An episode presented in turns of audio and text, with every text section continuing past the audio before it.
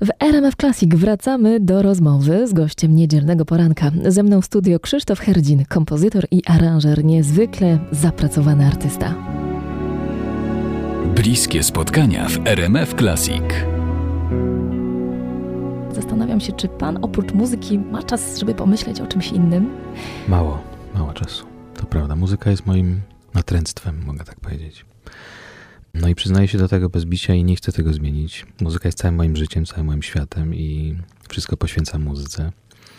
Nie wyobrażam sobie innego życia. Czasami rzeczywiście uświadamiam sobie, że moje życie mogłoby wyglądać inaczej, ale z drugiej strony, kiedy myślę sobie górnolotnie, mm, ile daje radości innym, zwłaszcza od czasu, kiedy, kiedy zajmuję się nauką i, i kiedy próbuję coś przekazać młodzieży, no to, to traktuję to jako rodzaj pewnej misji i, i tego, że dostając pewien dar, powinienem się nim dzielić i, i, poprzez to, co robię, poprzez to, co mówię, prowadząc zajęcia.